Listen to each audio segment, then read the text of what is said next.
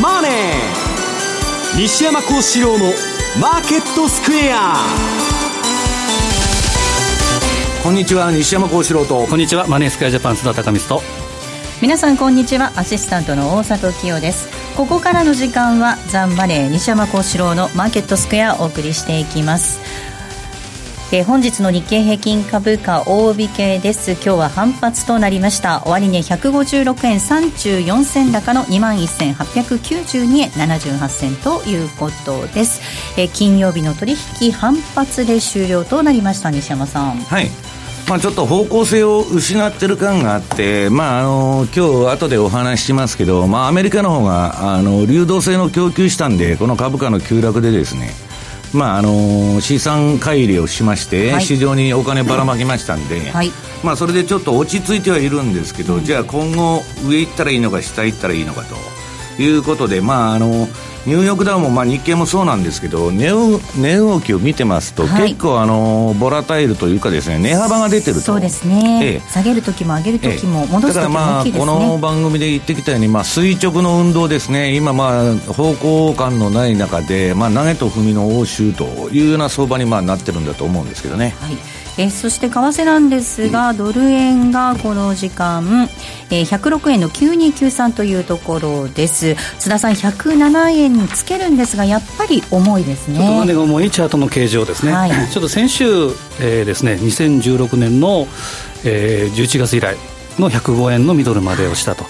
でまあ、ローソク足の形状はですねよくタクリ線とかいう、まあ、カラカサとかいうふうな形でちょっと戻したんですけど、はい、やはり、まあ、21日の移動平均線手前ぐらいでは頭を抑えられてると。基本的にはちょっとトレンドがですねまあ後で話したいと思うんですが、うん、ちょっと変わりつつあるかなという感じがしますね。はいえー、詳しいお話なんですがこの後のコーナーでじっくりと伺っていきたいと思います。番組ではリスナーの皆さんのコメント質問お待ちしています。投資についての質問など随時受け付けております。ぜひホームページのコメント欄からお寄せください。ザ・マネーはリスナーの皆さんの投資を応援していきます。それではこの後午後4時までお付き合いください。この番組はマネースクエアジャパンの提供でお送りします。平日朝8時から放送、こち株から太っ腹プレゼント実施中。株ドットコム証券オリジナル、知って得する株主優待2018年版を抽選で100名様にプレゼント。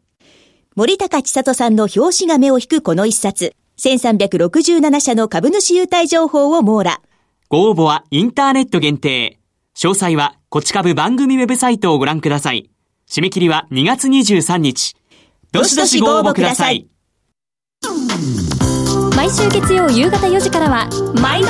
相場の福の神10ミニッツ相場の福の神こと証券アナリスト藤本信之さんが独自の視点で旬な企業をピックアップ。藤本さん次回の放送ではどちらの銘柄をご紹介いただけますか？えー、次はですね東証マザーズ銘柄。ごめんなさい。コマーシャルの時間もう終わりです。詳しくはオンエアを聞いてください。月曜日の夕方4時にお会いしましょう。ほなまた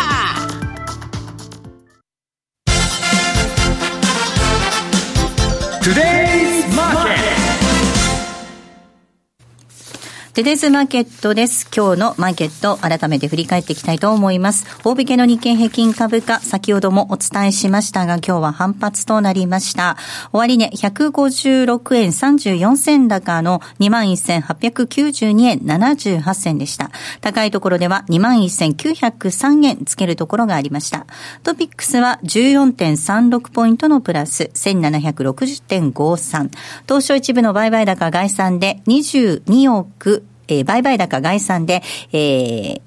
売買代金なんですが、2兆2514億円でした。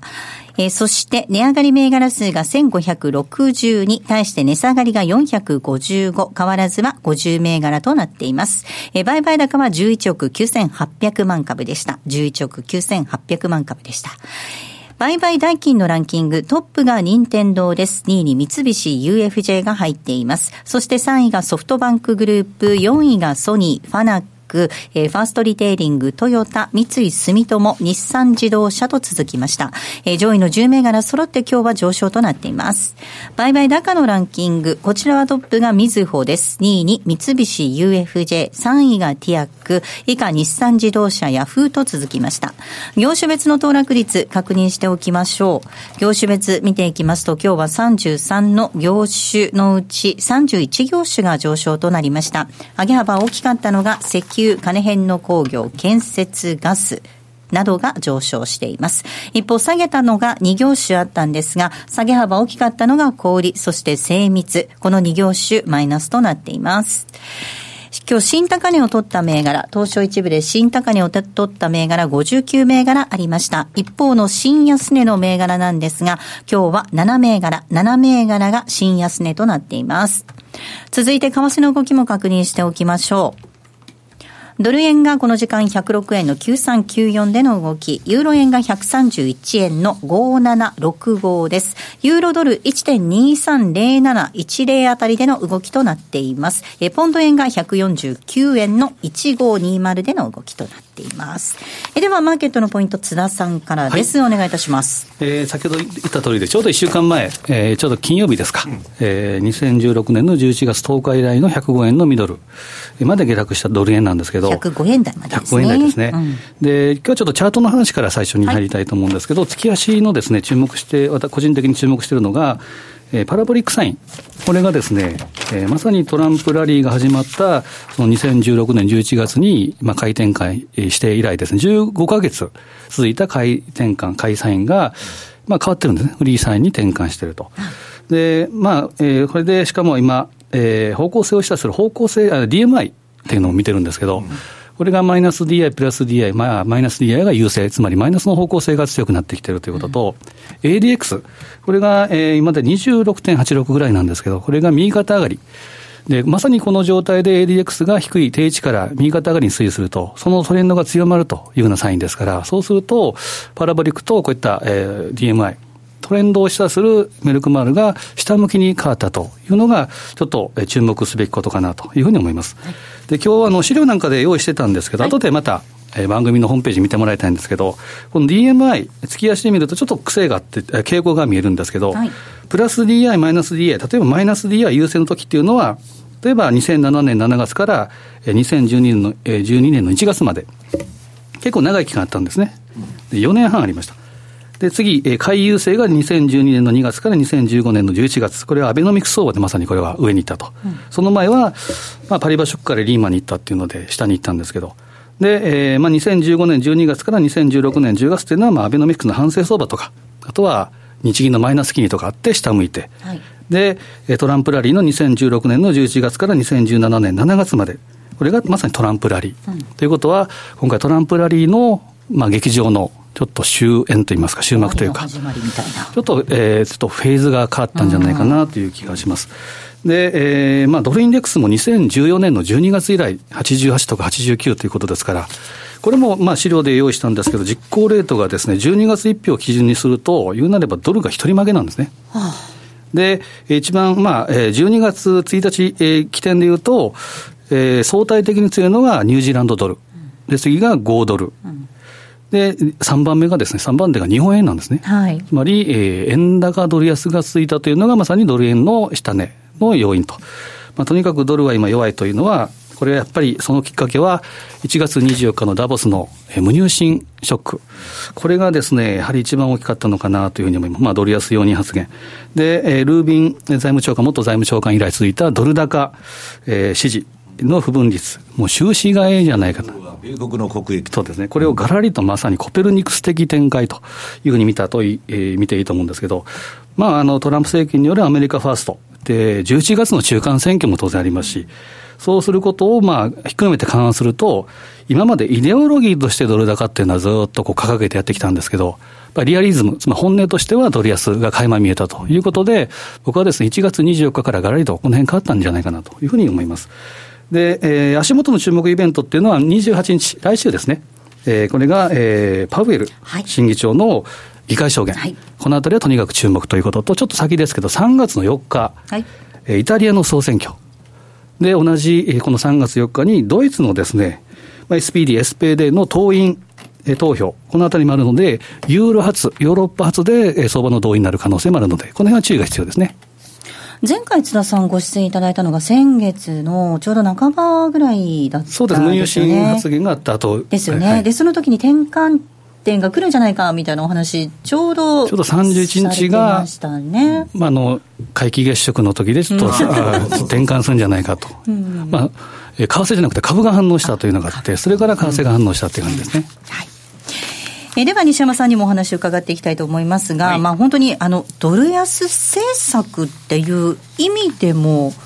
見ていいんですかね、これ、為替の動きって。いや、アメリカは今ね、うん、あの膨大な借金を持ってて、はいまあ、あの、本当に、まあ、この放送で言ってますように、えー、トランプのミックスは、レーガンのミックスそっくりだと。いうことなんですね。で、まあ、レーガンさんは減税やると景気が良くなって税収が増えると。はい、で、あとはまあ、失業対策として、あの、軍事費の拡大をやってですね、そっちの方でまあ、政策日本立てでやったんですけど、えー、できた結果が双子の赤字と不況だったということなんですね。で、まあ大体ちょっと共和党政権の時は相場がおかしくなりやすいと、まあフーバーがやってた時の、フーバーもトランプと同じように1年間むちゃくちゃ株上げて、その後世界恐慌になったわけですけど、まあちょっとやや、えー、危ない位相というか、まあ今先ほど津田さんが言われたようにパウエルが、えー、これまあ FRB 議長も交代してるんだと。で、今、利上げ路線に入ってるわけですね。はい、3年間遅れた利上げのキャッチアップに入ってると、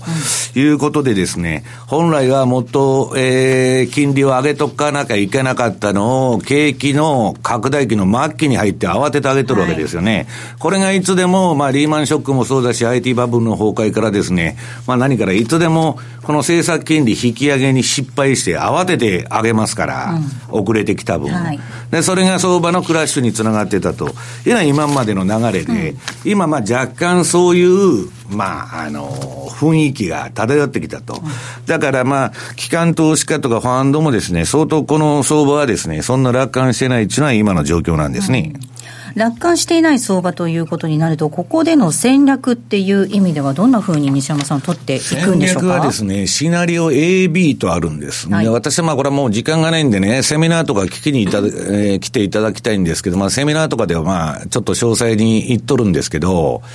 シナリオ A というのはですね、まあ当初からこういう意見が多かったんですけど、トランプは今年中間選挙控えてると。で絶対勝ちたいと。で、まあ、もう減税も出してきてますし、えー、公共事業はやるわ、インフラ投資はやるわ、まあ、えー、そういうことで、えー、株を押し上げようと。はい。ね。いうことをやって、で、バ今のバブル環境を温存し、中間選挙まで温存するんだと。うんはいで、まあ FRB 議長が学者じゃなくて、まあ忖度するパウエルになってると。はい。いうことで、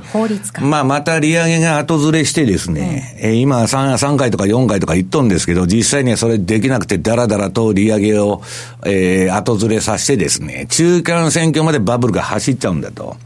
で、もう一相場あるんだと。いうのが、あの、え、シナリオ A なんです。はい。で、もう一つのシナリオ B っていうのは、はい、B の方ですね。これはですね、えー、っと、結局、この9年間続いた相場っていうのは、今私はまあ、2000あ2009年のボトムから、この2018年までずっとアメリカの株は調整らしき調整を得ないで上げてきてるわけですけど、それの修正局面が入ると。まあ、あの、いわゆるクラッシュみたいな場面があってもおかしくないと。それがシナリオ B なんですね。で、まあ、あのー、申してますように、まあ、エリオット波動で言うと5波動目ですから、明日終わってもおかしくないと。で、じゃあ延長もするんだと。はい。まあ、あの、波動がですね、エクステンションしまして、そうすると、この今の月足で見た、アメリカの上長相場っていうのは、仮にトランプの政策だとかなんだとかうまくいってですよ、市場がまたバブルに湧いて、やった場合に、2年ぐらい延長する可能性があると言われてる。で、まあ私は知りませんけどね、その世界最大のそのヘッジファンドのレーダリオのところのブリッジウォーターが、まあ出しとる人工知能運用のですね、えー、景気循環サイクルで見ると、レーダリオこの前あの講演会に出てきてですね、まあこの相場のバブルの賞味期限は、あと、まあ、18ヶ月から24ヶ月だと。まあ、最長2年と、まあ、彼も言っとるわけです。で、70%の確率でクラッシュすると、その期間に。で、今は彼はまだ米国株については米国景気と強気だって言っとるんです。強気だって言ってても2年以内にクラッシュするって言っとるんですから、まあ非常に危ないということで、次の不況入りをものすごく心配していると言っとるわけです。はいうん、だから、まあどっちにしたって白氷の上を歩くようなですね、はい、え微妙な相場の最後、最後に我々は、その付き合って、この最後の相場取りに行くのか、えー、ハスに構えて見てんのか、あるいは短期でちょこちょこやるのか、いろんな戦法があると思うんですけど、非常にまあ、神経質な、えー、ことになってきてると。で、これ1にも2にも、アメリカの利上げ、金、利上げと短期金利上げてるということと、長期の方がですね、もう急騰してきたと。いうのがですね、今の株式市場を脅かしているということなんですね。うんあの、利上げという意味では、津田さん、3月にもっていう話になっているわけなんですがね、はい、このあたり見通しどうなんでしょうか？ね。まあ、今のインフレ率、えー、例えばブレイクイブンインフレ率、うん、えー、10年債の見てみると、これ2%超えて、トランプラリーのがあったですね、2016年の後半、2017年前半、これを超えてきてるんですね。で、えー、あとは長期金利、これも今のマーケットの中心、一丁目一番地はまさに10年債だと思うんですけど、うん、これが2.9でなかなか3にいかないですけど、3に行った時っていうのは、やはりこれはがらりとまた変わってくると思うんですね、とにかく株にはネガティブに。でそういった状況の中で白鵬、白氷を踏む思いで、まあ、最初の一発目ですから、20日、21日っていうのは。はいで、この辺は、えー、まあ大事なんですけど、次の議会証言、これが、まあ本当に、まあトランプの、えー、言葉は悪いですけど、本当に操り人形なのかどうか、もしくは、えー、イエレン体制を引き継いで、うん、えー、バブルの守護神になるのかどうか、うん。まあ、このあたりはやっぱり言葉を見ながらですね、うん、そうすると、また機械取引、アルゴリズム等々もやっぱり動いてくるので、ちょっと、えー、マーケットの変動は来週ぐらいから、ちょっと要注意ですね。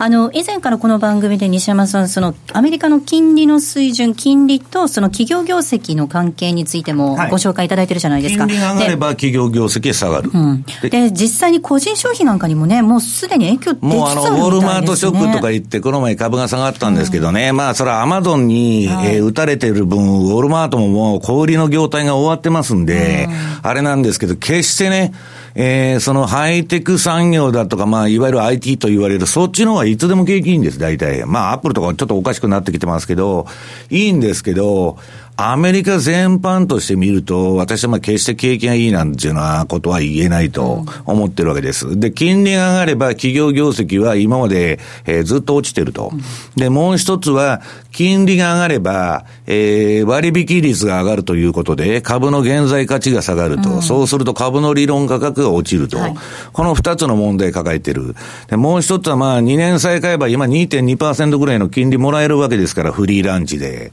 えー、無理して、配当1.8%の SP500 のインデックスを買う必要がねえだろうと、こんな高いとこで。はい、いうことで、今までのゼロと比べたら何でも安いと、リートでも何でも買いなんだと。ジャンク債も5%でも買いだと、リート4%でも買いだと、言ってきた前提が大きくまあ、そこのところのファンダメンタルズというのが変わってきてるということなんですね。うん、確かに前提変われば、その高相場付き状況っていうのは変わります、だけど今までね、散々いい相場、好意的反応の繰り返し、えー、この9年間おしめさえ買っといたら儲かってきてるわけですから、環境の変化になんか投資家は気づかないんですよ。うん、だから私今週のレポートで書いたね、その、えー、ビックスの、まあ、えー、っと、インバースビックスですね。ビックス指数が、恐怖指数が下がれば下がるほど、えー、値段が上がるという ETN という商品が、まあ、たくさん、あの、上場されてると。で、それがね、ついこの前、プライスが146になってたのが、あっという間に10に落ちて、5まで下がって、で、取引停止になってると、今。ね。これ、流動性パニックなんです。だから、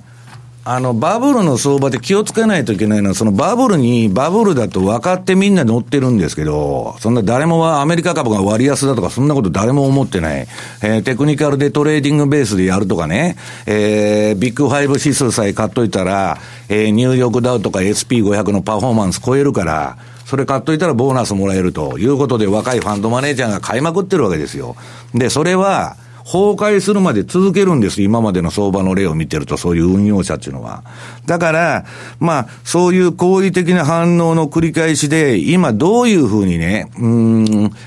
えっと、市場の目が、あの、向いてるかちょっと、その、過去の相場と全く同じ相場が未来も続くんだと。いう方に移ってるわけです。うん、で、相場がね、先ほど言った比嘉さん、あ、比嘉さんでね、あの、津田さんがね、えー、テクニカル的に大きな変化があったと。言われてても、そんなもん全部おしめに見えるんです。今まで喉元過ぎたらと、ちょっと下がってもすぐ戻すと。いうことで、その繰り返しやってるわけですから、降りられないと。で、降りられないで、降りないと、先ほど146の商品が5まであっという間に下がっちゃって、はい、で、それ窓開けですよ、その間全部。うん、で、ブルーム、ブルームバーグの記事読んでたら、買いのストライキが起き起きたんだっつって出てるんですけどね。買いのストライキ、はい、要するに買い方がストライキを起こして、えー、買い全然注文入れないんで、あんだけぶち下がったんだと。何を言ってるんだと、早い話が流動性パニックなんですよ。要するに、ジャブジャブの金余り相場やってるんだけど、うん、なんかことが起これば、市場値がすごく脆くてね、同じ取引に捕まった人は一斉行動を起こすっていうことなんですよ。はい、売りの場合は、下げの場合は、みんな買ってるわけですから。それに私は気をつけないといけないということをずっと言っとるんですけど、うん、まあそういうことが、えー、このまあ 1, 1月末から2月にかけて今起こってると。で、これは市場の継承なんです。一発目の。大崩壊でない、まだ。で、必ず、下がったら、うん、えー、今日、後のコーナーでやりますけども、アメリカも PK を入れてますんで、はい、えー、それは戻すんですけど、果たしてそれが続くのかどうかというのはね、ひとえに、まあトランプとパウエルですよ。彼らの、その、まあ金融当局と政治の方がどうするのか。で、またその思惑通りに市場は動きませんから、市場というのは反乱を起こすんですね。だから、ひとえに、まあ、あの、津田さん言われたように、アメリカの長期金利、10年国債の金利をよーく見とかないといけないというのが今のね、えー、みんなもう株なんかそんな見てない、ただ垂直の運動して、その、えー、上に行ったり下に行ったりと。で、こういう場面で、冷やし取引とか、まあ、し足取引とか、その長いのでやってると、えっと、乱高下に巻き込まれて、ひたすら消耗戦なんです。売ってやられ、買ってやられ、売ってやられ、買ってやられ。で、そこの中で我々はまあ、えー、取引ポジションの縮小とね、取引時間、タイムフレームの短期化中のやってですね、まあ、相場に長く付き合い、付き合わないと。ファンダメンタルズの影響を受けない範囲内の、タイムフレームでちょこちょこ売買しとるわけですけど、まあ非常に難しいところに来てると。だからバブルが延命してもおかしくないし、政策によっては。その代わりですね、ここがミソなんですよ。このバブル相場が温存されて、まああと1年、あるいは2年上がったと。その後の反動たるや、金利上げないでバブルを起こしたと。で、えっと、金もないのに財源もないのに減税から、公共投資から打ちまくって、これ必ずインフレの反動が来ますと。と、インフレになると、利下げも量的緩和も、緩和もできません。これ万事休すが待っとんですね。だからレーダーリオもそれは言っとるんですけど、要するに、白票を踏むというのは、うまくいけばいくほど、後が怖いぞと。いうことなんですね。ここまではトゥレズマーケットをお送りしました。金森薫の世界情勢マンスリー2月号は、日銀の金融政策を正しく理解するための大特集。今後の日銀政策のシナリオを独自の視点で予測します。ただいま好評発売中。CD60 分。価格は税込5400円。別途送料をいただきます。お申し込みは03-3595-4730ラジオ日経通販ショップサウンロード。またはラジオ日経ネットショップサウンロードまで。あもしもし？金曜日の夕方4時20分からって空いてる？何？随分半端な時間だけど。うわデートの誘いかな。何？いや知らすなよ。あのね B コミさんがね。え？B コミさん？そう銘柄をたっぷり紹介。システムトレードについても解説してくれるんだって。ってば、せんか？坂本慎太郎のデイトレオンライン金曜夕方4時20分からお送りします。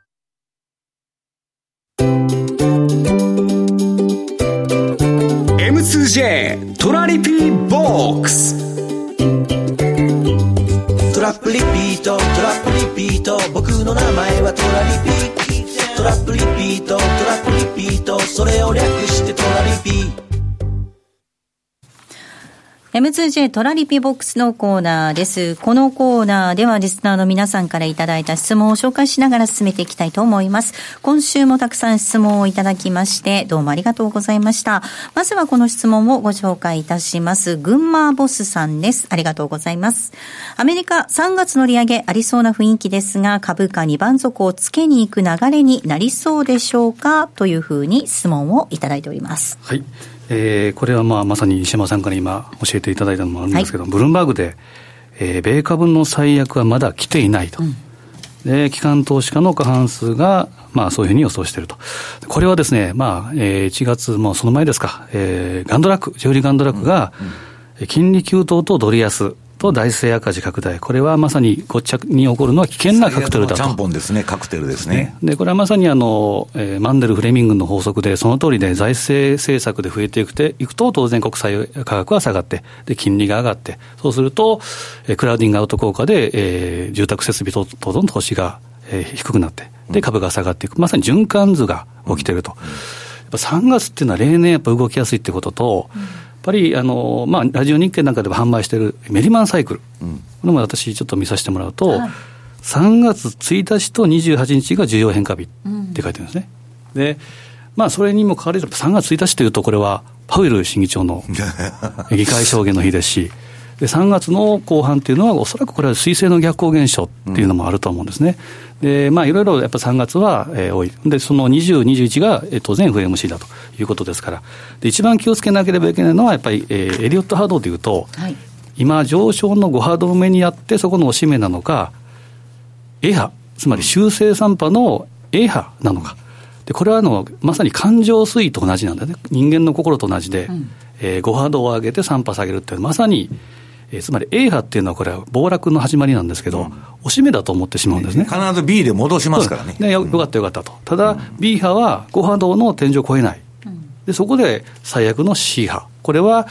まあ、例えばミンスキーモーメントとかありますけど、うん、そのやっぱり A 波を見極める力ということは、ちょっとですね、もう上を狙う、先に逃げるとか、あとは、まあ、本当に基本中の基本ですけど、ロスカットオーダーを設定していく。利益確定には、これはトレールストップをつける、うん、まあ、本当に基本中の基本をとにかくこなしていく。これが大事だと思いますね、うん、まあ、本当にこのブルームバーグの記事、ご紹介いただいたのを見てみると、その57%、およそ57%の機関投資家が、まだまだ速攻をつけてないって見ているっていうことは、やっぱりこれ、プロは身構えてるってことですね、西山さん。いや、それは何回もバブル崩壊経験して、うん、まあ、あのもう、バブルに懲りてるわけですから。はい。要するにね、私、勘違いされてるかもわかりませんけど、はい、私、バブル相場って大好きだって昔から言ってるんです。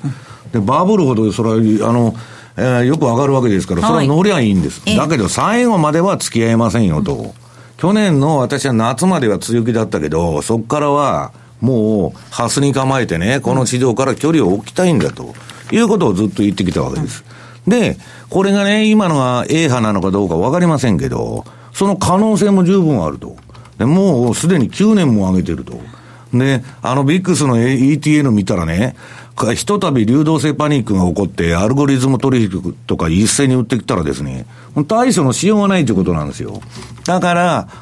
早く入って早く降りるのが相場の鉄則だと。いうことなんですね。はい。えー、それを踏まえてこんな質問なんですが、雪だるまさん、えー、報道では個人の株の買い越しが続いていると報道されていますが、空売り比率が20日えー、20営業日以上、20日以上を40%を超えています。これは海外勢が仕掛けているのでしょうか？仕掛けているとしたら、やはり何か確信を持っているのでしょうか？というメールいただいています。個人は買っているのにというところですね。今ね、アメリカのファンドが結構日本株を売ってるとか、まあ利食い、まあこの前大量に開口した分全部利食いしてくってると、要するに外人売りの日本の個人買いという図式なんです。うんで、それがまあ上がるのか下がるのかって、私はね、誰が買ってるとか、まあどうでもいいんですよ。はい、価格そのもの被害の分析しませんので、うん、えー、その誰が買ってようが誰が売ってようがですね、どうでもいいということはあるんですけど、まあ例えばね、面白いんですよ。その、まだバブル一相場あるって言ってるレーダリオが、彼まあ日本株と今欧州株すごいショートしてるっつって、市場で話題になってるんですけどね。ショートしてるんですね。ええはい、で、米株はロングしてると。まあ儲かってんのかやられてんのかよくわかりませんけど、はい、彼はとにかくものすごい数の商品を買って、あるものが上がれで上がって、こっちが下がって、うん、それであのバランス取るっていうやり方なんで、リスクパリティ戦略も取ってますし、まあそれは分からないんですけどね、とりあえず日本株を売っとるということなんですよ。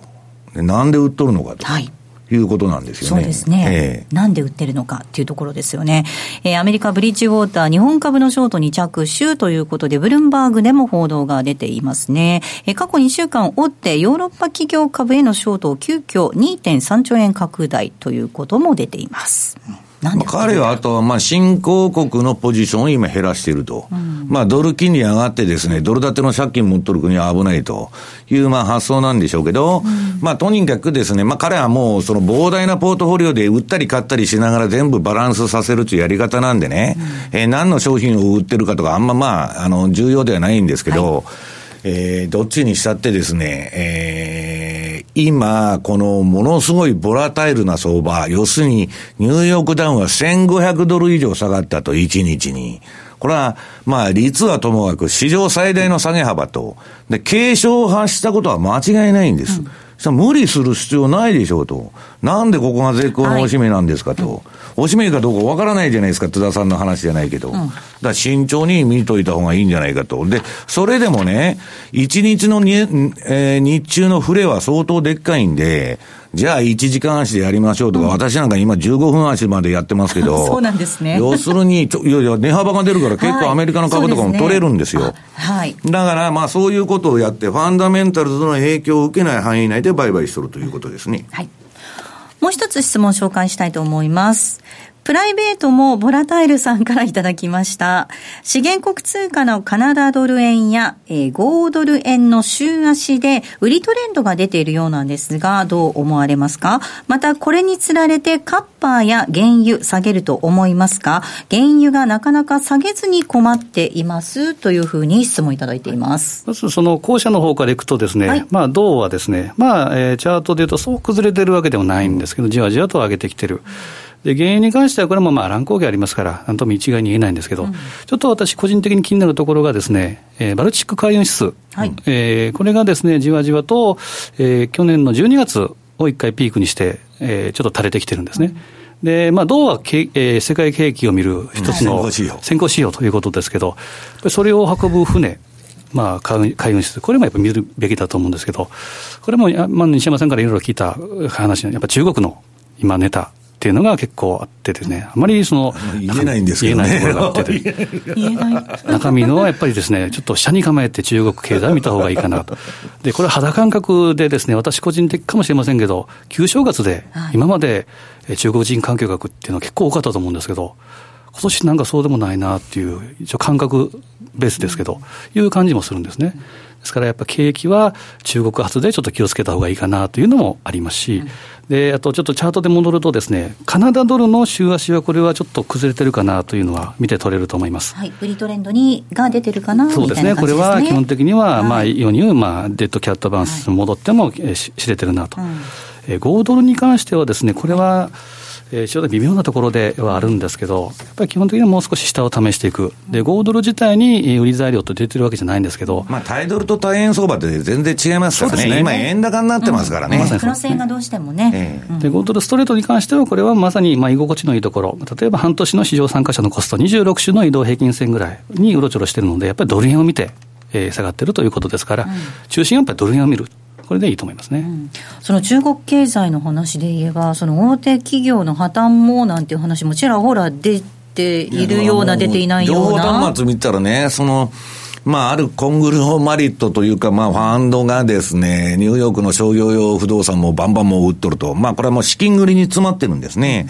だからまあ、そういう、その、大手のですね、政権中枢にいるような、そのファンドがそういうふうになってるというのはですね、ファンドっていうかまあ、コングロマリットですけど、まあちょっと中国もね、えー、っと、全く今、アメリカとかそっちの方に目がいっちゃって、全く焦点が当たってないと。で、まあ、なんかあっても中国はまあ先送りさせてきますから、まあ大丈夫だ、大丈夫だって言われてるんですけど、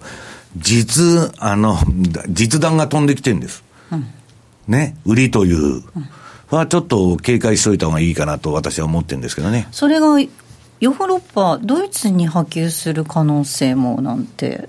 いや、そこはドイツ銀の筆頭株主だから、まあ、ドイツ銀の株っていうのはね、もう何年か前にあの、30何ユーロつけたとこから、この前10ユーロまで下がって、ここは皆さんミソなんですよ。そんなに、えー、っと、バブルなのにね、なんで金、私は金融機関が上がらない相場っていうのは完全なバブルにならないって言ってるんです。はい、で、まあ、金融機関はもうどこもね、この長短スプレッドがないから、もう日本の銀行もみんな黒田さんに量的緩和やめろって文句言ってるじゃないですか。もう限界まで来てるってことですよ。だから、日本の方も黒田さんが続投するからね、今までのゴルディロックスの続きだっちゅう単純な図式は、ちょっと変わってきてて、もうね、皆さん、今までと相場がなんか変わってきてるという感触はね、まあみんなが持たれてると思うんですよ。はいうん、だから、危ないとこは入らないということなんですね。うんうんここまでは M2J トラリピボックスのコーナーをお送りしました。山本薫です。大橋ひろ子です。辻るなです。マーケットトレンドは私たち3人がお送りします。日々変わりゆく投資情報を毎日コンパクトに15分でお伝えします。マーケットトレンドは月曜から金曜夜6時、ココムスクエアから公開生放送。先週の重賞振り返りから当日朝に取材したばかりのトレセン情報。さらにはアナウンサーの悲しくも切ない？競馬日記まで、ラジオ日経の競馬担当アナウンサーが日替わりでお届けする、その名も競馬が好きだラジオ日経第一で、月曜から木曜の夜8時から放送です。浜田節子です。鎌田新一です。投資という冒険をもっと素敵にするためにマーケットのプロを招いてお送りする「ゴーゴージャングルマーケット」は毎週金曜午後4時から。お聞き逃しなく。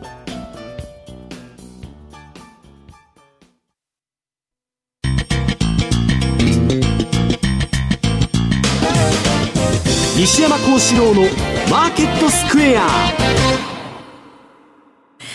さあ、このコーナーではマーケットの見方について西山さんにいろいろな角度で教えていただきます。今日のテーマです。米国市場で何が起こっているのかということでお話伺っていきます。はい。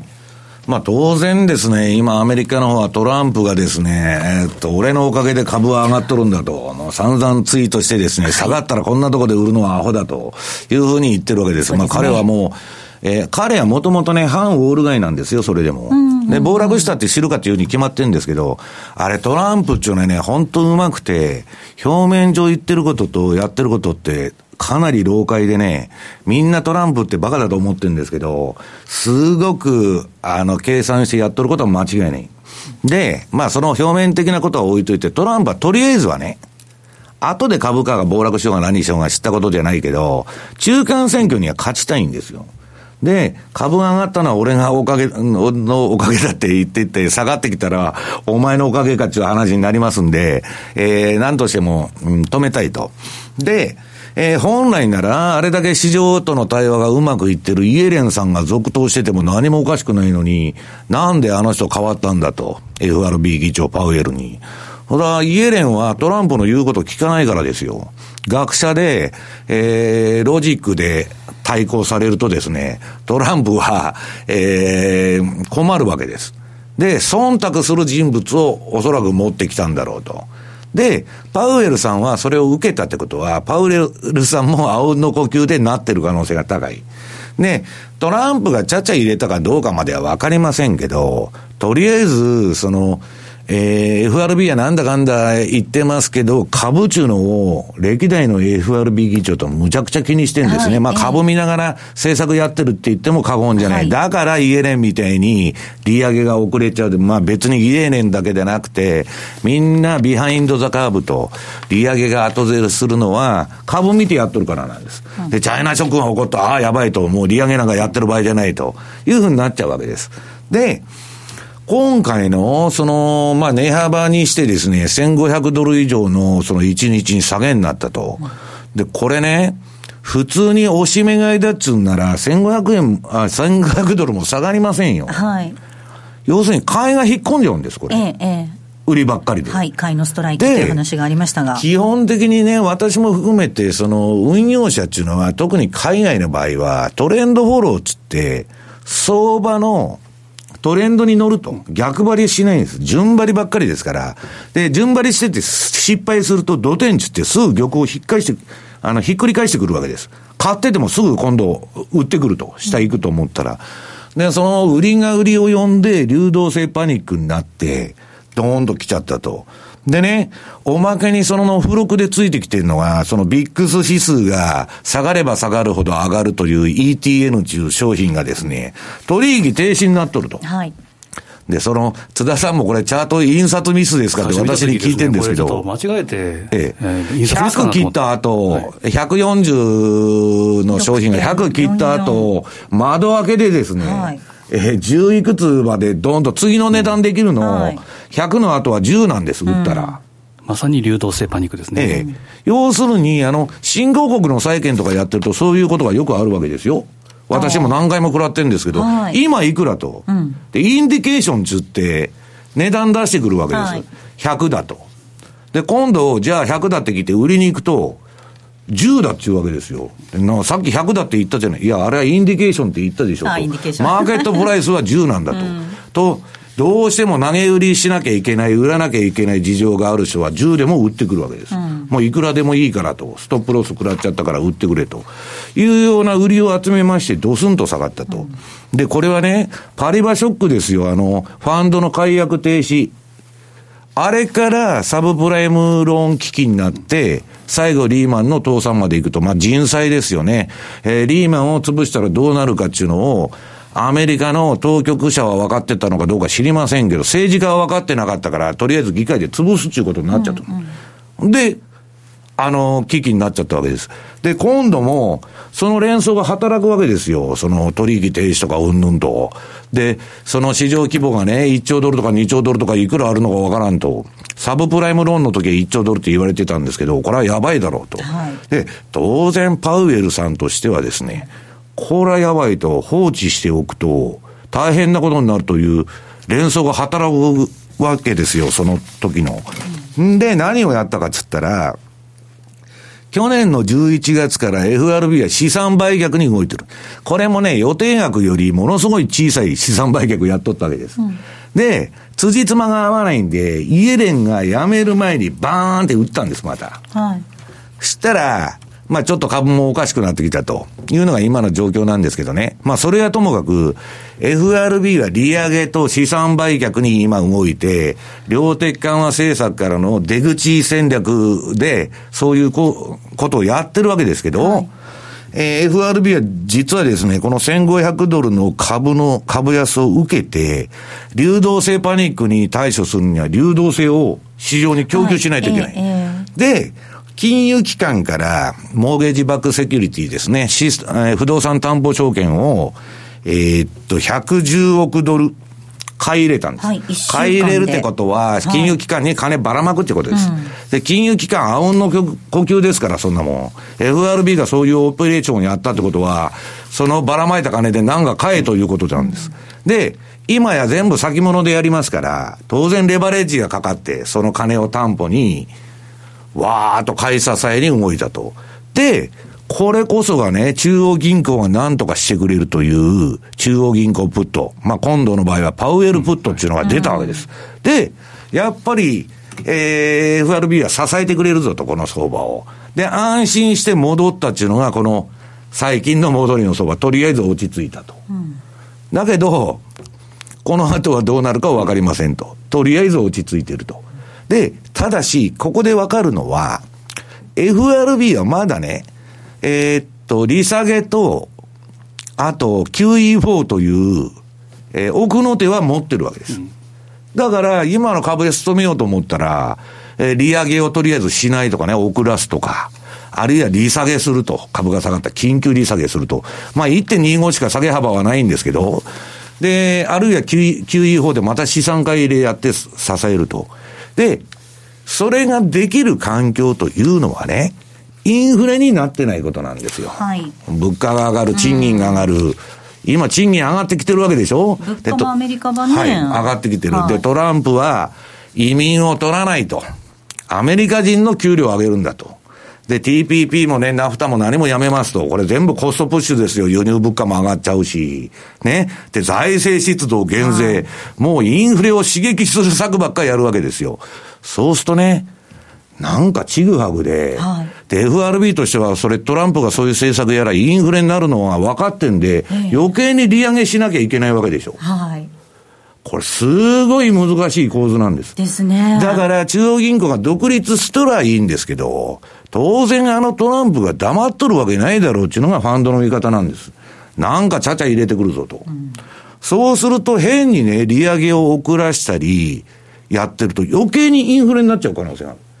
そうすると、それでね、一時期や株式市場も交換して、それは利下げだと、また QE だとか、えー、中央銀行プットがあるから大丈夫だっつって調子に乗ってやってると、今の相場が上がれば上がるほど反動が来年以降のきつくなる可能性がある。仮にうまくいってもね、今年。そういうことを頭の隅に置いとかないといけない、まあ、ちょっとそのフェーズっていうことで言うと、危険な位相に入ってきてるということなんですね。津田さん、1月28日、パウエルさんの議会証言ありますけど、本当大変な時になっちゃいましたね。まさにそうですね。あの、まあ、今までだったら本当に先ほどおっしゃった通り、学者だから、えー、ということで、ちょっと距離を置いてる。何か、まあ、してくれたら。と、とにかく財政政策でこれだけバンバンやってるわけですから、インフレになったら当たり当たり前、でドル安になったら当たり前なんです。完全雇用ですからね、今。ね、で完全雇用ってことは、当然、経営者側から言うと、これ、景気後退のシグナルにもなりますし。で、まあ、ドル、今ですね、ドルが上がって、例えば金利が上がってしまうと、一番困るのは新興国ですから、はい、で、そのままい,、えー、いけばまずいと。で、一番やっぱり理想的なのは、えー、ドルの下落じゃなくて、定位安定、うん、とにかくじわじわと、あのまあ、言うなればドル相場のゴルディロックス、これが一番望まれるところなんですけど、やっぱり10年債の3%超えっていうのは、これはですね、時間の問題だと思うんですね。うん、その時にどれだけのショックが来るか。で、まさに今の西山さんの話聞くとですね、ホテルカリフォルニア状態。いつでもチェックアウトはできるんですけど、あなたまた戻ってきますよと。そういう状態で、とにかく薬漬けになっているというのが今の景気じゃないかなという気がしますね、はい、ここまではマーケットスクエアのコーナーをお送りしました M2J マーケット投資戦略さあ、このコーナーでは来週に向けての M2J の投資戦略を伺っていきたいと思います。さあ、津田さん、来週はどんなふうに臨みましょうか？ね、月末の、えー、パウエル議会証言、このあたりはやっぱり動いてくると。で、基本的にはドルはですね、今日のあの M2J のレポートにも書いたんですけど、西山さんの言葉じゃないですけど、フェーズ、位相がちょっと変化したんじゃないかなというふうにちょっとシグナル的には私は見てるので、はいで基本ですね、やはり、えーまあ、大きく見ればですよ、相場じゃないです。まあ、早めじゃないですけど、102円台割れとか101円っていうのは、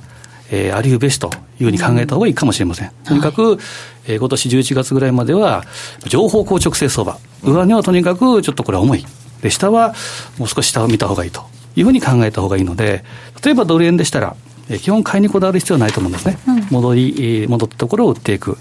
えー、そういった戦法でもいいんじゃないかなと、今のチャートを見る限りですね、いうふうに思いますね、うん、えー、105円のミドル、先日つけたときは、そこで止まったかなと思いましたけれども、まだまだ。だった安値で、とりあえず止まったっていうだけなんです、うん、で相場っていうのは難しいのは、振りながら上げたり下げたりしますんで、えーえー、そこで変なのに引っかかると大変なことになる。注意をしないといけないわけですね、はい、えドル円がこの時間107円に戻してきました。1011あたりでの動き。ユーロ円が131円の6368そしてユーロドルが1.229295あたりでの動きとなっています。ここまでは投資戦略のコーナーお届けいたしました。さてお送りしてまいりましたザンマネー西山幸四郎のマーケットスクエアお別れのお時間です。今日ここまでの相手は西山幸四郎と。マネースカイジャパンの須田と。大里清でした。さようなら。この番組はマネースケアジャパンの提供でお送りしました。